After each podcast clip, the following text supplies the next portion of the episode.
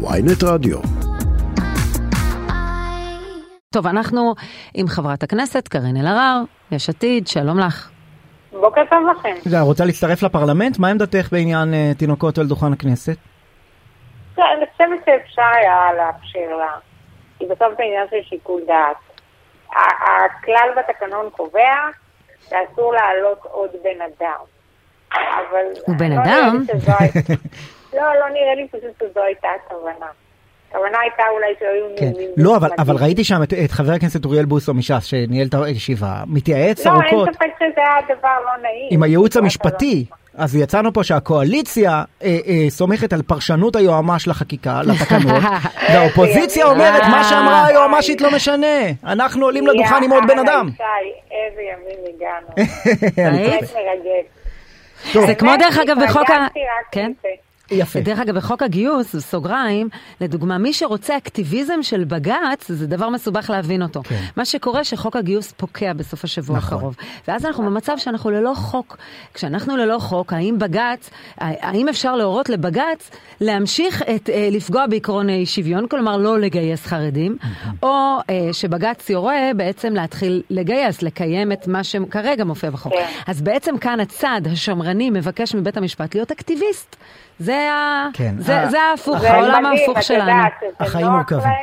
החיים מורכבים. אני אסביר הכל בפודקאסט שלי. מי שרוצה. עלה עכשיו בפודקאסט שלי בעניין הזה, ואם אני, אם זה מסובך, אתם מוזמנים לשמוע. אבל אנחנו חברת בעניינים הכנסת קארין שלנו. אלהרר, יש תאריך, אה, הבחירות ל- לשותפך מתוך הכנסת אה, כן. בוועדה לבחירת שופטים ייערכו כן. ב-12 ביולי, הזמן. שזה התאריך האחרון בעצם שהיה אפשר, אחרי הדחייה של... כן. שהתקבלה בסיבוב הקודם שבו את נבחרת. אה, מה הולכת לעשות האופוזיציה בבחירות האלה? אה, האופוזיציה הולכת אה, לבחור מועמד מטעם הקואליציה. כי אמרנו מראש שלא יהיו שטיקים וטריקים. אנחנו לא באנו לעשות איזשהו סיבוב על הקואליציה. אני מאוד מקווה שבאמת יתקיימו הבחירות במועדן. ייבחר נציג הקואליציה ושסוף סוף יש לכם מועמד? שתתמכו בו? ליש עתיד יש מועמד שתתמכו בו? לא, אנחנו לא... או נציג מועמדת? מועמד טלי. גוטליב עדיין רלוונטית, לא? לא, היא לא תגיש. בסוף היא לא תגיש? אוקיי. מי שהקואליציה תבחר, אה, הוא כמובן אה, יהיה בסדר מבחינתנו. אנחנו לא קובעים לקואליציה איזה מועמד לשים. כן. מהמם. הם, הם כנראה יעמידו לבחירה, כך לפי הדיווחים, את חבר הכנסת. יצחק קרויזר מ- מעוצמה יהודית. לפי ההסכמים הקואליציוניים. האופוזיציה תתמוך בו, או פשוט אה, אה, לא, לא תצביע במספרים כאלה. אנחנו נתכנס ונפתח. אוקיי. אתמול... אבל, אה, רגע, אבל, אבל, אבל יגידו לך, אה, את, אה, את אה, משחקת אה, משחק תמים מול מי שמשחק אה, שחמט. אה, את- אם את יכולה להכניס עוד נציג אופוזיציה ל- לוועדה, יש לך צ'אנס. לכי על זה, למה לא? אני אגיד לך, ישי, אנחנו כן מכבדים נוהג שהרבה שנים היה קיים בכנסת. יש נציג קואליציה ונציג אופוזיציה. מכיוון שאני דרשתי, אני והאופוזיציה, דרשנו מנתניהו לכבד את הנוהג הזה, אין שום סיבה בעולם שאני לא אכבד אותו. אה, בדיונים בוועדת חוקה, את העלית אה, מצב תיאורטי לפיו אה, פיטורים של ממש היועמ"שית. תיאורטי, שרון. כן, תיאורטי. בציניות, כן? לא, אולי, כן. בדיקת מצב תיאורטי, האם פיטורים של היועמ"שית ללא סיבה, אה, אה, לא סיבה מקצועית הכוונה, באיזו עילה ניתנים לביטול? כלומר, כשאת אה, מ- מ- בודקת את העניין הזה, מה רצית לבדוק? האם צמצום עילת הסבירות למעשה אה, יעקר את האפשרות אה, להתנגד לפיטורים של היועמ"שית? כי בעינייך זה יהיה הצעד הראשון שינסו לעשות? מה שרציתי להבהיר, שני דברים. א', לחשוף את האמת. האמת היא שהם פשוט רוצים לפטר את היועמ"שית, והם רוצים שיהיה להם מאוד קל לעשות את זה. ודבר שני, הם כל הזמן אומרים, מה הבעיה? יש עוד עילות במשפט המינהלי שאפשר להשתמש בהן, ולא צריך באמת את עילת הסבירות. ושאלתי אותם, אם אין עילת סבירות, בואו תגידו לי באיזה עילה אפשר יהיה להשתמש. כדי לבטל החלטה אה, שרירותית של הממשלה בלי סיבה מקצועית, תתפטר את היועמ"שית. בשלב הזה פינדרוס, מה שנקרא, הוציא את המטה מן הסף, ואמר, ברור שהיא לא צריכה להיות, ברור שצריך לפטר אותה. אז את יודעת, צריך אה, לומר את האמת.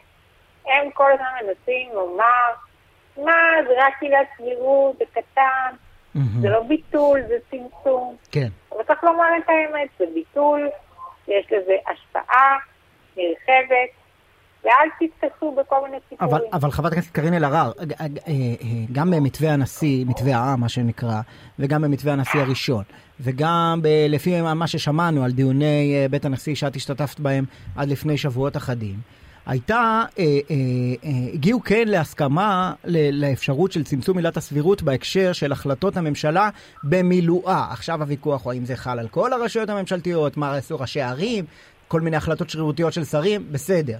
אבל לגבי החלטת מליאת הממשלה, הייתה הסכמה גם של האופוזיציה, גם שלכם, בוודאי עם הסכמה למתווה, למתווה העם. ו- וכשאתה מסתכל איך מפטרים יועמ"ש במדינת ישראל, אתה רואה שצריך לקבל החלטת ממשלה וצריך להתייעץ עם ועדת, ועדת האיתור.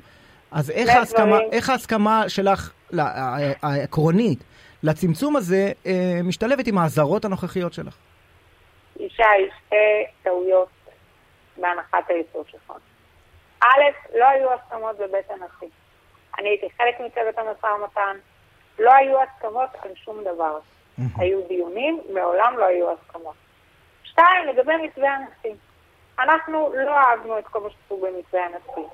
אבל אמרנו לטובת איחוי הקרעים בעם, לטובת הכלכלה, לטובת הביטחון, לטובת הכל, מוכנים לקבל כמכלול. כן. לא עושים cherry picking, עכשיו אומרים, אה, את זה אני אוהב, את זה אני לא אוהב.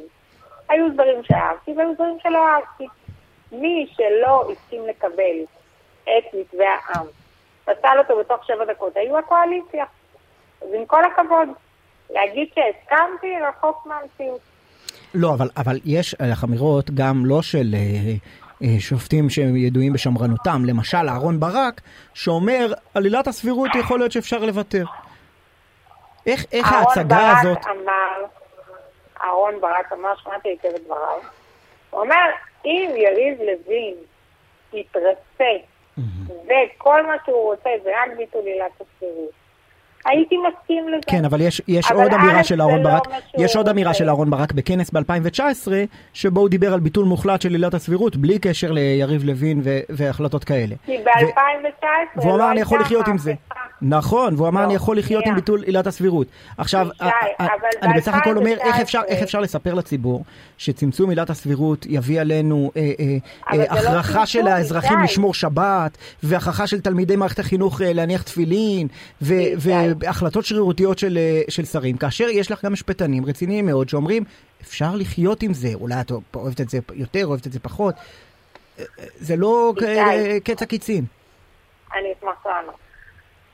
ב-2019 לא הייתה מונחת לפתחנו מהפכה משטרית של ממש, שרוצה לשנות את הרכב הוועדה למינוי שופטים, שרוצה לשנות את עילת הסבירות, שרוצה להפוך את בית המשפט למה שהוא לא, בעצם לנעול את שעריו. אם תיקח את כל המתווה שהניח יריב לוין, שזה מה שהם רוצים בעצם, הם לא מסתירים, זה הרבה מעבר לאיזה משהו קטן וקוסמטי. זה ממש שינוי סדרי המשטר. אני רוצה לשאול את התייחסותך לנושא של עליית המדרגה במחאה. אתמול אנחנו ראינו העברת צמיגים סמוך לביתו של השר לוין, אה, קריאות שוב להתייצבות למילואים. אה, אנחנו רואים חסימת אה, צירים גם בתוך שכונות מהלך שעות הבוקר. מה עמדתך? עמדתי שמי שעצר את המהפכה המשפטית בסיבוב הראשון, הייתה המחאה. אותם פטריוטים שאומרים, אנחנו לא ניתן לכך שישראל תשנה את פניה ותהפוך להיות פחות דמוקרטיה. צריך לומר את האמת.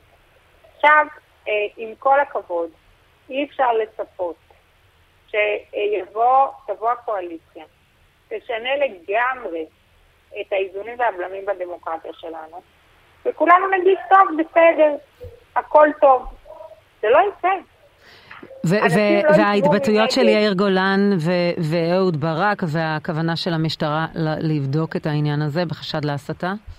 תראי, העובדה שהמשטרה הופכת להיות אה, בצבעים פוליטיים, אה, שבן גביר, שהוא באמת השר הכי כושל שהיה כאן במדינת ישראל, מנהל את האירוע עם האמירות שהוא אומר, מאוד בעייתית בעיניי.